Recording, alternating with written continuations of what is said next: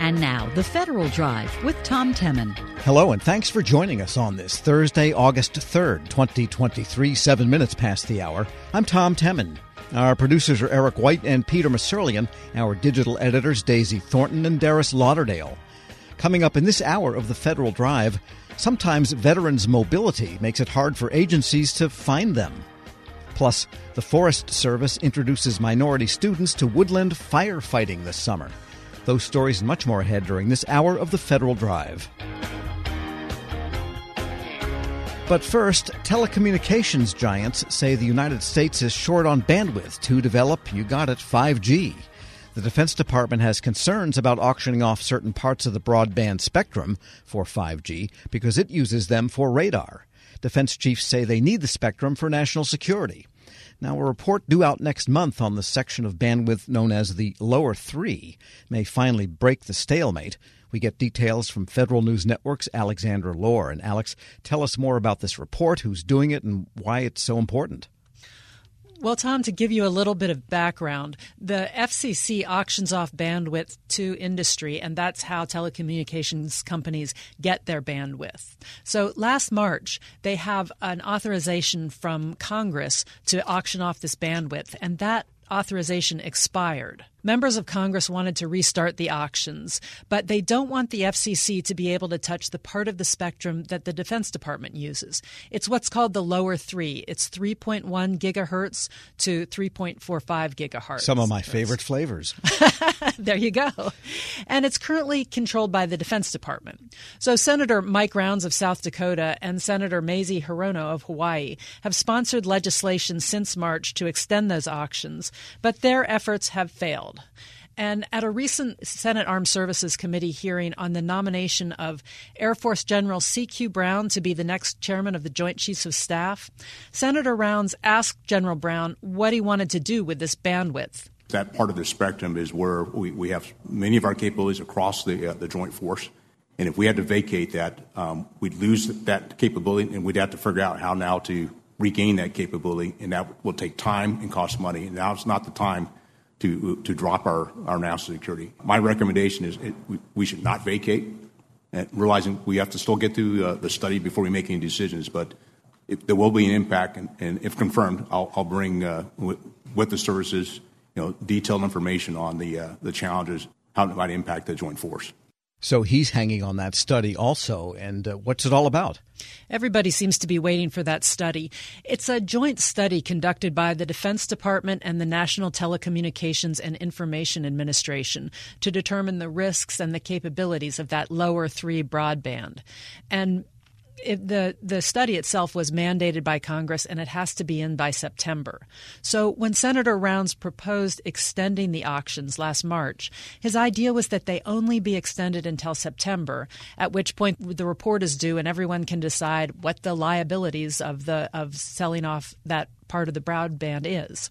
He was very clear that any authority, however, to continue the auctions had to exclude the lower three, at least until more information is gathered as everyone's debating what to do with that lower three spectrum, industry and the FCC is saying, "Hey, we need this right now. China's getting ahead of us. The whole world has is going to have better 5G than us, and we are have this big shortage of broadband to continue developing 5G technology. So, in addition to the report coming out, there's a World Radio Communications Conference coming up at the end of the year, and that's where everyone decides what their wireless policy is going to be. At a Center for Strategic and International Studies forum on 5G, FCC Chairwoman Jessica Rosenworcel talked about some of the challenges she faces with broadband policy. We are challenged in the United States because we are having a harder time identifying how to repurpose mid-band spectrum for new commercial use, and that's not the case in other countries. We're also challenged in the United States because for the first time in three decades, the FCC's yep. Spectrum Auction Authority, which is a tool we use to distribute these airwaves, has lapsed, and Congress is going to need to renew it. So, this conference is going to be more challenging than ones that came before. And I'd like us to enter it from a position of strength, and that would mean supporting more mid band spectrum with uh, United States plans in mind and also having that spectrum auction authority. I think if we can have both of those things, we'll have the wind at our backs. Yeah. Yeah, so that message needs to travel down from CSIS to Capitol Hill, like give us that authority or restore it. And what does the FCC say about the whole security question around 5G and all of this bandwidth? She said it's really important to have national security. And I agree. Yeah. uh, she said everyone wants to make sure that our bandwidth is secure and that the Defense Department has what they need. But she also thinks that we can innovate, that compromises can be reached, and in the end, the country should be able to expand its commercial broadband and also keep the Pentagon happy. I think it's in our bones that national security comes first. I mean, it's the duty of every public servant to think about public safety. But I think this zero sum game that we've managed to create is not yielding any benefits at this point. I think we have to recognize that we are incredibly creative when it comes to technology in this country. And if we can develop spectrum policy that supports that creativity, what we're going to do is build industries, technologies, services that are going to develop and support the civilian economy, mm-hmm. but they're also going to help support our national security. Well, either way, industry likes a little bit of incentive to do that, you might say. And so, what is industry saying about this, Alexandra? They're saying that they have a big shortage of broadband and they want to develop and they have customers to reach, but they can't do it unless they get more bandwidth and unless these auctions start again. They've also got a problem with the, the Defense Department and their radars interfering with the, with industry's broadband. So, they also want to make sure that as they expand, they don't have a whole lot of in, interference from the Defense Department radar systems. So that all needs to be solved. And they want to move forward, and they have some concerns about what's going to come out with this report and whether or not it's actually going to help them. Here's a Vice President of Global Security and Technology Policy at AT&T, Christopher Boyer. Just speaking for AT&T and I think for the whole industry, I mean, we, we certainly want to don't want to see DoD lose critical capabilities to secure the country, right? From a national security standpoint, no one is advocating that uh, they should lose functionality. The question is ultimately is how do we balance out the needs of DoD with the needs of the industry. And I think from an industry perspective, you know, we're seeing the wireless networks are continuing to grow. Everybody's using wireless. The, the capacity that's being put over the networks is growing infinitely. Uh, and so the need for more spectrum is, is, is pretty glaring. And so I guess my biggest concern with the report is that we can, um, and not to be overly pessimistic, but that we continue to kind of admire the problem, but don't actually move forward. I just wish I could find a more compelling case for all this wireless capability other than FaceTiming on the metro or playing ridiculous games because people are too bored to read a book. I mean, there's got to be some good industrial need for this that advances society too. But I guess that didn't come up in that particular situation, did it? Not really, but I would assume that if you're going to use cloud storage capabilities for everyone to use their own devices, which we've been talking about for, say, the Army, they're going to need to have pretty good capability to move that data back and forth. Yeah, sure. I mean, that's right. Cloud access is a big issue for the military, and of course, there are areas where there is no bandwidth at all, and so it's part of a complex of problems of access to data, whether you're in a rich environment or an austere environment and tough questions. Well, they managed to take the 7 gigahertz frequency away from churches and their wireless microphones, and that got replaced and works fine. So maybe there is hope for some uh, some technical innovation. Well, I think after that report comes out, maybe they can move forward with at least extending the auctions so they can get something done out there. Yeah, the auctions are a amazing process, and the FCC has become good at them over the past 30 or so years that they've had that authority. So, and we know you'll be on top of what comes next. Can't wait to hear what happens with the report. Federal News Network's Alexandra Lohr, thanks so much. Thanks, Tom. And be sure to check out her story at federalnewsnetwork.com. Still to come, the Forest Service introduces minority students to woodland firefighting this summer. This is the Federal Drive with Tom Temin here on Federal News Radio, part of the Federal News Network.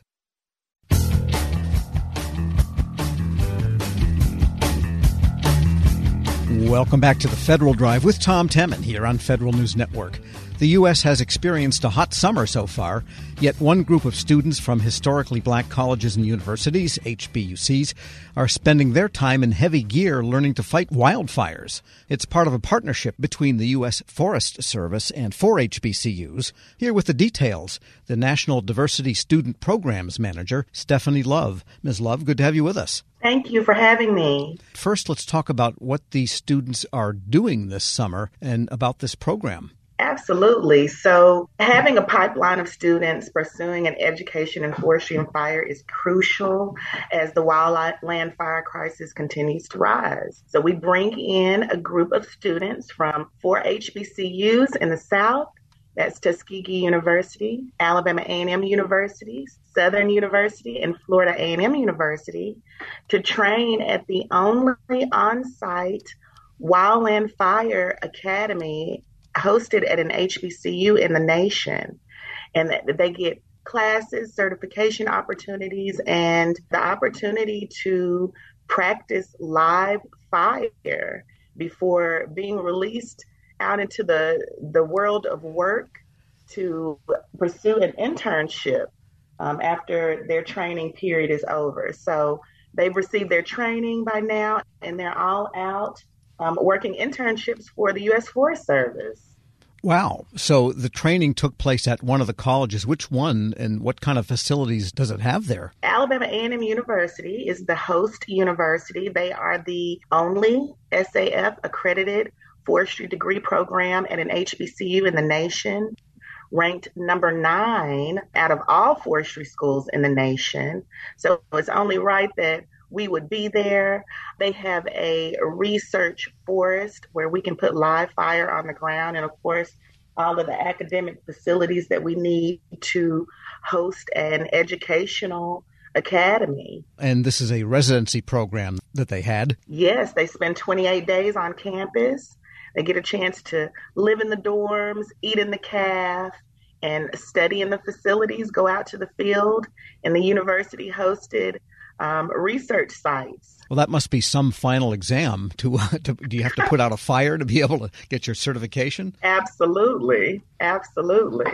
Now, in their internships now, that's what status of these students is now. They are actually interns with the uh, Forest Service? Yes, most of them, and some of them with private industry. We put them in a position where they compete well for any forestry or fire position that they, they want in the nation, whether it's federal, of course, we want them to come and work for us, or private. So they're all across the country from Oregon all the way to North Carolina. And are they all firefighting or they're doing other things that might be related to forestry because there's a lot of topics in Absolutely. forestry. Absolutely. Some of them are doing wildlife biology, some of them are doing soil science, some of them are doing forest inventory and forestry, but they all have a collateral duty of wildland firefighting.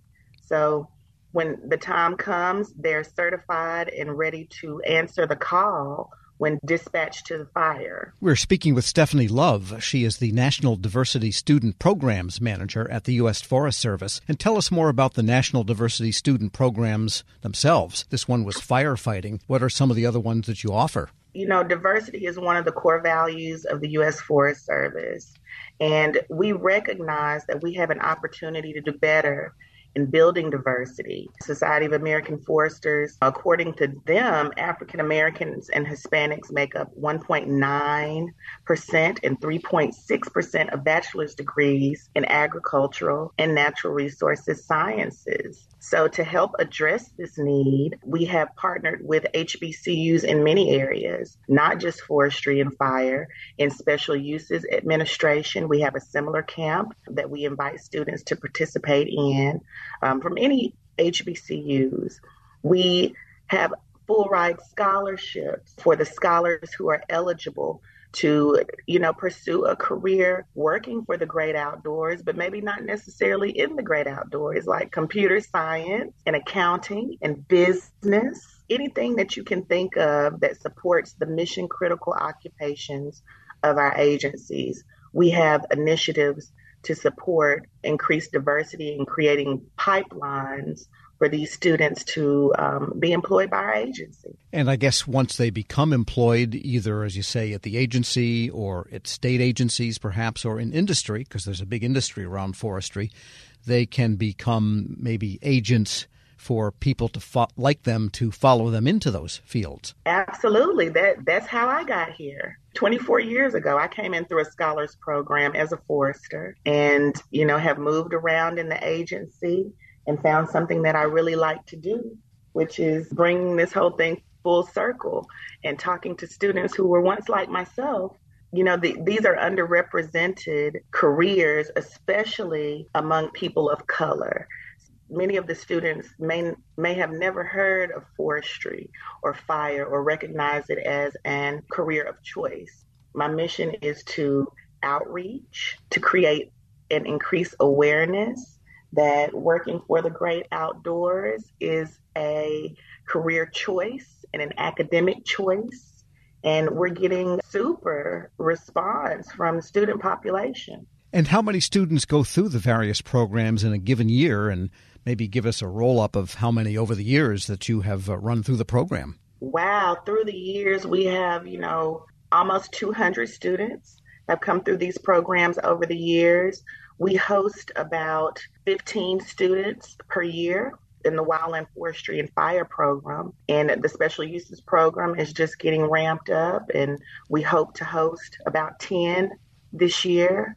So um, we're on a roll. And just define for us special uses in the context of forestry. Permits have to be issued on national forest land for filming of movies and mining and mineral and root harvesting, Christmas tree harvesting, um, all of the wonderful natural resources and accesses to the national resource that we have on national forest lands have to go through a permitting process. And that happens through our special uses division. That's just another way that we continue to, you know, fully engage with the communities that we serve. We want to reflect the richness and diversity throughout our agency and all the mission critical occupations that allow us to do business. These programs are selective, that is to say, you get more applicants than you can fit in each year? Yes, we do. We get more applicants than we can fit in each year, and it's competitive. So there are GPA requirements for some of them. It's highly competitive. Sure. How do you follow up after they leave the program, and do you follow them throughout their early parts of their careers? Oh, yes, we've been tracking since the 90s this particular program hasn't been going on through the 90s, but we've had diversity initiatives that have been going on with our, you know, partnerships with our agency since 1992. And we we've tracked every single student from all initiatives since 1992, including myself. Yeah, so, so, you're a success story of this yourself. Absolutely. Now you've got an administrative office type of job, though. Do you ever get out into the forest yourself once in a while and just hug a tree? Absolutely, absolutely. I miss it so much. Um, and programs like this give me the opportunity to share my experiences and you know creates nostalgia for myself.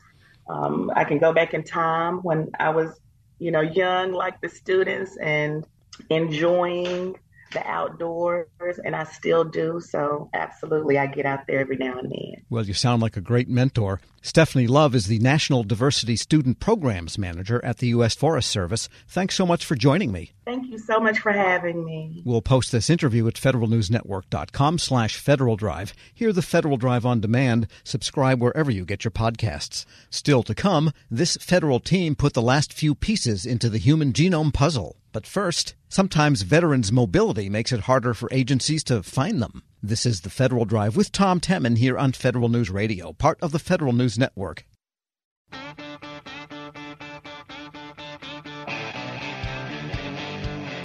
Welcome back to the Federal Drive with Tom Temin here on Federal News Network. Minority and low income military veterans tend to move more than other veterans, and often they cross state lines which makes it harder for state governments to identify them. That's according to research by the credit and identity services firm TransUnion. For the implications of veterans' migrations, TransUnion's Director of Research and Consulting, Greg Schlichter. Mr. Schlichter, good to have you with us. Thank you for having me. I'm excited to be here. Tell us about this research. What were you trying to discover and what did you find out here?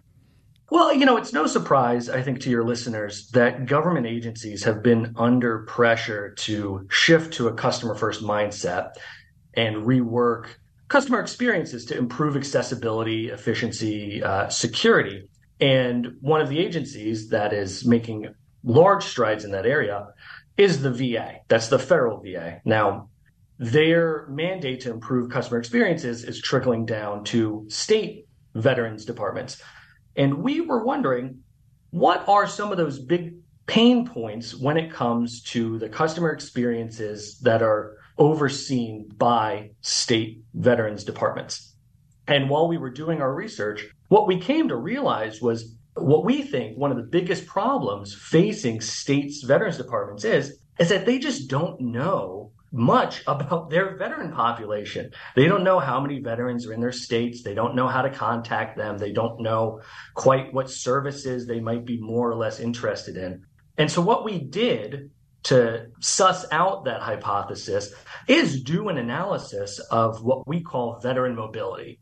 We were really just looking at veteran relocation across state lines to understand how often veterans are moving into new jurisdictions and how that compares to non veterans. And what was your methodology for determining that?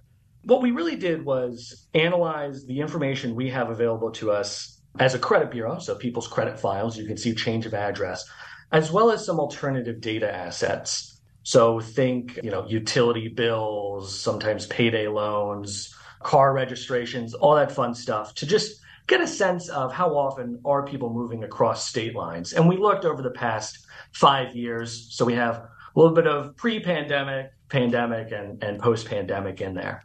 And you were also able to determine some of the characteristics of those that are the most mobile or the most migratory, let's say, in terms of their income and ethnicity?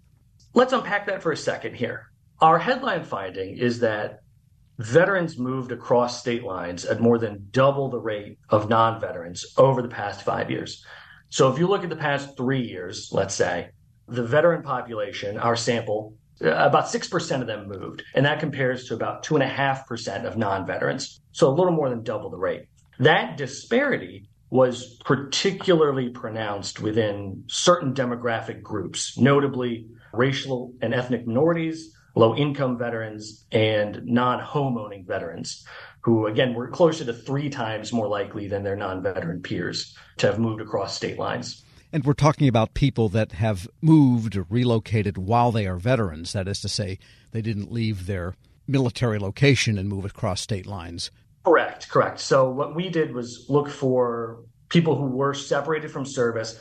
And when we're talking about moves to different locations, we excluded anything that was what we call a military affiliated address. So like a zip code that's obviously a base or, you know, sure. right around a base, or you're going to Guam or something like that. And how much of this is simply older veterans retiring to Florida or Arizona or wherever, you know, the place they want to go? So that is certainly part of it from what we're seeing. We did not specifically analyze point to point moves. So not looking at who's moving from point A and going to point B. But what we found of particular note would be two things. One is that across all age bands, we looked at veterans 30 to 70, age 30 to 70. Across all of those ages, the veteran group was more likely to move than the non-veteran group. So your 65 to 70 year old veterans were more likely to move than 65 to 70 year old non-veterans. The second thing that we noticed as well is that predominantly the movers we're seeing are younger younger veterans. I, I, think these are people who are recently separating from service and are trying to figure out where do they want to start a career? Where do they want to put down roots? Where do they want to begin to build their lives? We're speaking with Greg Schlichter. He's Director of Research and Consulting at TransUnion. And so, what is the implication of this? For example, is there a revenue sharing or revenue transfer from the federal government to state veterans agencies such that if you don't get a good head count, you don't get a good, accurate amount of money from the federal government? Absolutely. States are allocated federal funds proportionate to their veteran population, and those assist with service delivery, with just program administration, things like that. I think another benefit to having an accurate headcount and accurate contact information, not just a number, but how to reach these people, that helps veterans departments also be better community partners. That type of intelligence can enable them to assist nonprofits, universities, local businesses with their own veteran engagement efforts. And what about the VA itself, the federal VA? Is there any practical effect of this migratory pattern on it? I think so. The VA or even the DoD is the agency of record when it comes to pe- not only people's service records, but also potentially their current contact information. And if you think about that 6% statistic I referenced earlier, 6% of the veterans we saw had moved state lines over the past three years. If we spin it a different way, means that the veteran administrations or the DoD's contact information for 6% of their veterans is potentially out of date. And that just creates a whole host of problems when you think about federal efforts to engage constituents and improve experiences and, and all that sort of stuff. All right, so how do you find the veterans? I guess I'm leading to the fact that TransUnion happens to have a product in this area. We do. We have a proprietary method for finding veterans that I don't think I can go too in the weeds on. But I can tell you as a proof point, we are currently working with three states on this product that we call Veteran Connect. And in those engagements with those states, what we're seeing is we're able to provide headcounts and contact information for 120% or so of the estimated in state veteran population. So that means we're finding more in state veterans than the states themselves thought they had, and we're able to tell you how to contact them. Well, at some point, some states are going to have less because everybody can't have 120%. yeah. Luckily, we've hit, we're on the upper end of that 100% mark. And where are there more, generally, more veterans than they thought? Tell us some of the states. I can't tell you the states we're working with. And again, our analysis was not designed to track point to point movement. But what I can tell you, and again, caveat, this could be a sampling error because we weren't set up to do this we are seeing a slight preference amongst veterans for moving to exurb and rural locations compared to their non-veteran peers. City outskirts and what about north, south, east, west, southwest, northeast, southwest, east, west, whatever. the migratory pattern we saw does follow those of the general U.S. population. So I believe it was California has been seeing a pretty significant outflow of people and they're moving to places like Texas. I know has been a big attractor, Florida. And that's affecting, I think, every U.S. citizen, not not just veterans in particular. Interesting. And I imagine then this type of lookup service or this type of migratory research can apply to a lot of other federal agencies. I think it could. If if there is a population that you need to track and there's this operational model where you've got a kind of a federal overseer and a bunch of state franchises having this sort of information can ease information flows and make sure everyone has the most up to date contact information, the most up to date, it's called market sizing information for the populations they are trying to serve. Greg Schlichter is Director of Research and Consulting at TransUnion. Thanks so much for joining me. Thank you for having me. And we'll post this interview along with a link to the research at federalnewsnetwork.com slash Federal Drive. Subscribe to the Federal Drive wherever you get your podcasts. Still to come, this federal team put the last few pieces into that human genome puzzle. This is the Federal Drive with Tom Temin here on Federal News Radio, part of the Federal News Network.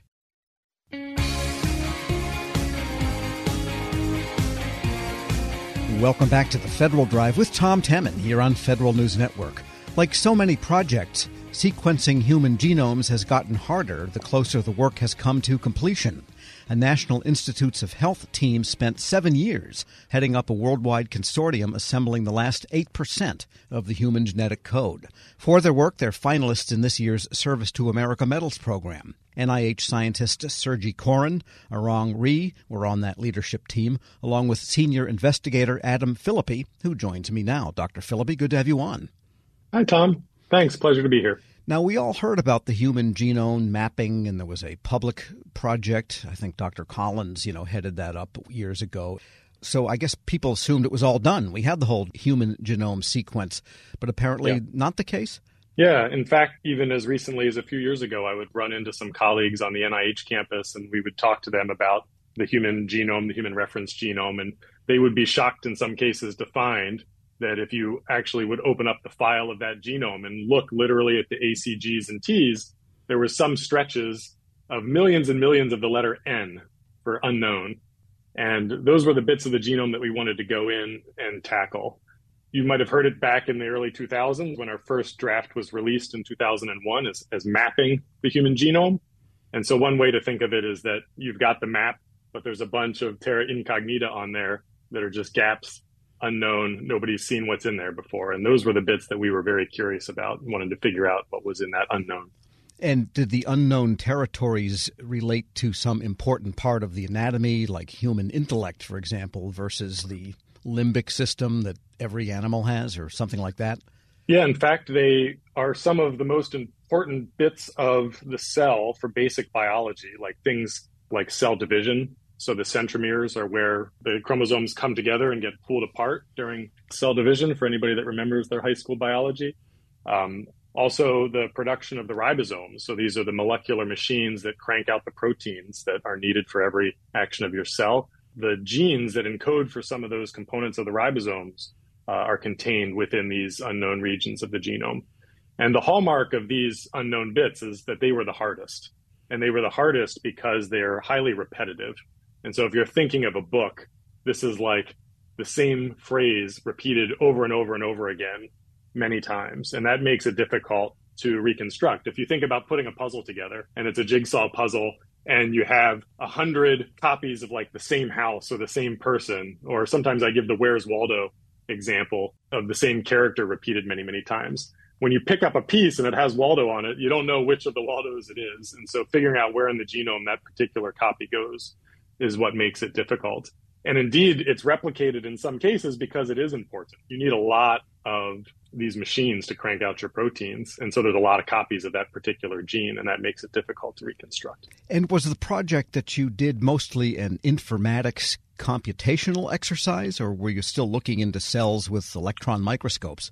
So it is a long-term study in the sense that you know we put the capstone on the end here but it's really building on 20 years of technology development both in the private and commercial sectors and both on the actual biochemistry of reading DNA and the informatics of processing the outputs. The real critical breakthrough happened within the last 10 years or so, so called long read DNA sequencing. And that means very simply that we can read longer stretches of the genome than we were able to back in the early 2000s.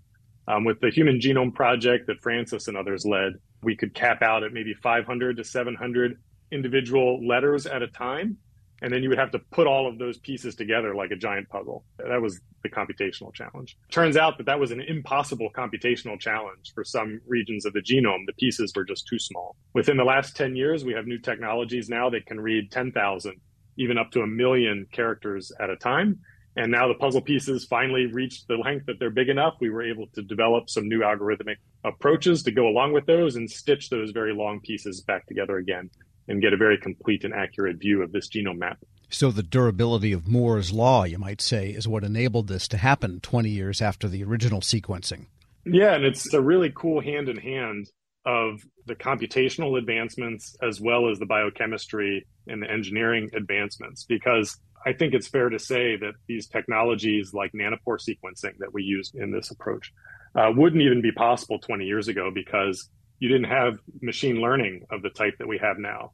And a lot of these machine learning algorithms that you hear in the press for natural language processing and so forth are used to translate this electrical signal that we get from the nanopores into predictions of the ACGs and Ts. And so it's really, I call myself a bioinformatician, and that means I straddle this line between computer science and algorithms and the biochemistry and molecular biology. And it's it's really gratifying to see those two fields progress over the last 20 years in the, the way they have. And neither of them um, would have progressed without the other in this case. We're speaking with Dr. Adam Phillippy. He is the head of the Human Genome Informatics section at the National Human Genome Research Institute, part of the NIH. He's also a finalist in this year's Service to America Medals program. And is there practical application for this final 8% of the mapping? Can it help medicine advance in some way or or some other area that might be useful that we could not do before this capstone, as you put it? Yeah, it, it just makes everything easier and more accurate. And so when we talk about medical diagnostics, if you have your genome done in the clinic and they're looking for a causative variant of a disease, they'll map your individual genome and they'll compare it against a known reference genome and they'll look for differences. And we call those differences variants. And if you have differences in critical parts of the genome, those rise to the top as a candidate that might be responsible for your disease. And if they can pinpoint exactly what in your genome caused the disease, the hope is you can develop therapies to then treat it. And so imagine you're looking for this needle in the haystack, but you're missing 8% of the haystack. If you get very unlucky and that needle's in that 8% that you're missing, you will never find it. And so the hope of this project is that some of the rare diseases that have gone yet, you know, undiscovered in terms of a genetic cause. We know it's a disease. We know it's genetic because you can see the inheritance pattern from your parents and your grandparents and so forth, but we haven't found the cause. The hope is we'll find some of those causes now in this new 8%. And we're optimistic about that because, as we discussed earlier, some of this part of the genome really relates to fundamental cellular processes. And so we think they could have significant effects. And just describe the worldwide consortium aspect of this. The three of you at NIH kind of led this, but it sounds like it was a really vast effort with a lot of coordination around the globe. Yeah, well, first and foremost, you know, the three of us are SAMMY's finalists by way of being federal employees. There was a, a few other very uh, essential partners that ended up leading this consortium. In fact, I launched this consortium in, you know, around 2017 with Dr. Karen Miga, who's an assistant professor and co-director of the Genomics Center at University of California, Santa Cruz. And Karen was just an incredible partner throughout this project, and it would not have happened without her partnership um, and taking this on together. Evan Eichler was also a key contributor at University of Washington and all of our other contributors around the US and the globe. But what was really gratifying about this project is that rather than kind of the initial human genome project that was really kind of a top down made at governmental levels, we're going to finish the human genome, let's assign millions and millions of dollars to this project and go. This was much more of a grassroots kind of bottom up effort that it started with just Karen and I and really no dedicated funding for this project. And we said, let's do it. And we just started building this coalition of people that were uh, similarly interested in these regions of the genome. And, you know, like rolling the small little snowball downhill, it just started picking up steam over the years. And we made some really big successes in like 2019, 2020. We finished the first chromosome, that was chromosome X at the time. And that really kind of proved to the community that we had the capability of doing this. And people then just started coming out of the woodwork and joining the consortium as we went with all sorts of complementary experiences that in the end we were able to put together this very nice collection of papers that not just showed the complete genome, but also showed all of the interesting biology that was happening in these unique regions. So it was a very organic growth of a consortium because, you know, when you're doing great science and making exciting discoveries, you know, everybody wants to be a part of it. And so it was not hard to make friends throughout the course of this consortium. And was there a single moment when you all realized, by gosh, we're there, we've got it? Yeah, in fact, um, maybe not the single moment when we were done, but the single moment when we realized that we could be done if we just put a little more work into it. And that was really brought on by my postdoc at the time, another Sergey, Sergey Nurk, who was a visiting postdoc in my lab at the NIH. He brought some early results to me right at the beginning of the pandemic in the spring of 2020 and kind of I'd like to say laid it on my desk, but it was on a computer screen. he brought his laptop in, showed me these early results, and this is when we had taken all of the latest DNA sequencing technologies and combined it together and showed what we could actually do with the latest and greatest sequencing technologies and some of the methods that Sergey himself had developed. And the puzzle was snapping together for the first time. And there was parts of the genome that we had never seen assemble, which is the word we call putting this puzzle together. Those parts just snapped together, just like everything made sense. We looked at it and it was that moment where we looked at each other and thought, wow, we have a chance of actually doing this. And so uh, we called together kind of a summer workshop. It was supposed to be in person at the time at the NIH in the summer of 2020. And we reached out to all of our friends and experts uh, that could help with actually putting the, the finishing final touches on this, organized it. COVID shut everything down. So we ended up having to do that workshop virtually. And over the course of that summer of 2020, really from June through August, we had maybe 50 genome informatics experts looking at this problem and kind of validating it, putting the finishing touches on it, so forth. And by the end of that summer of, of August 2020, we had everything done it was really incredible because you felt almost like an explorer because you were seeing things that no one had seen before. And uh, I remember Sergey remarking to me at one point when he finished this last little puzzle piece, like my hands are shaking. You know, I actually figured this out. We've got this last piece of the puzzle done. So it was really an exciting time that summer, despite all of the craziness that was happening in the larger world around us. And what's next on your research plate? We touched on it a little bit. It's to find out what's going on in this 8%. And so we hope that there'll be some disease associations so we can really understand now some of these currently misunderstood diseases. We'd like to understand better the genomic function of these regions. So, you know, how exactly the centromeres decide where they're going to line up and separate. And it's really just fundamental biology in a lot of cases, understanding how the genome works. And it's really what drew me into this field. I was originally trained as a computer scientist. And so I think of things in terms of code. And the human genome really is the code of life. You know, the genome has everything in it that when it's uh, interacting with the environment and interacting with all of these proteins and molecules, it has everything it needs to make you you. And understanding that code so that we can better treat diseases, make better vaccines, and so forth.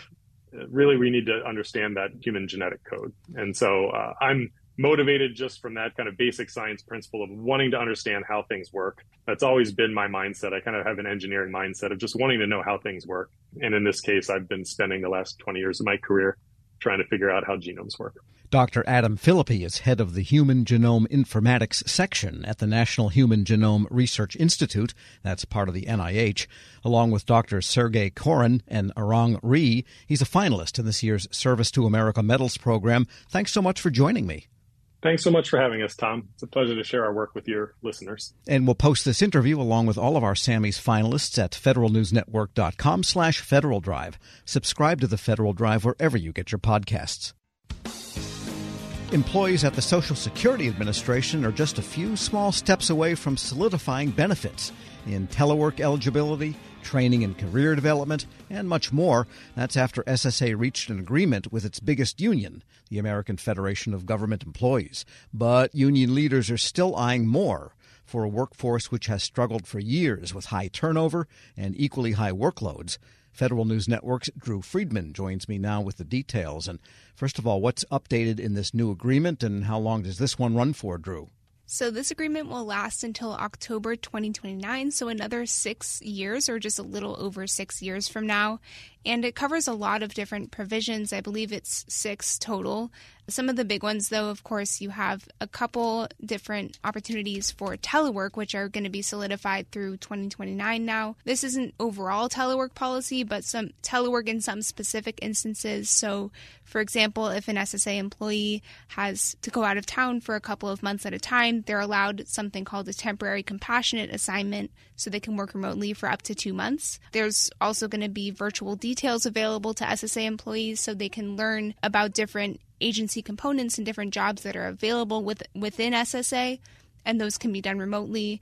And then also, they extended a memorandum of understanding where employees who have minor disciplinary actions against them can still telework. So there's a couple things that were, you know, in existence and just solidified for now another six years.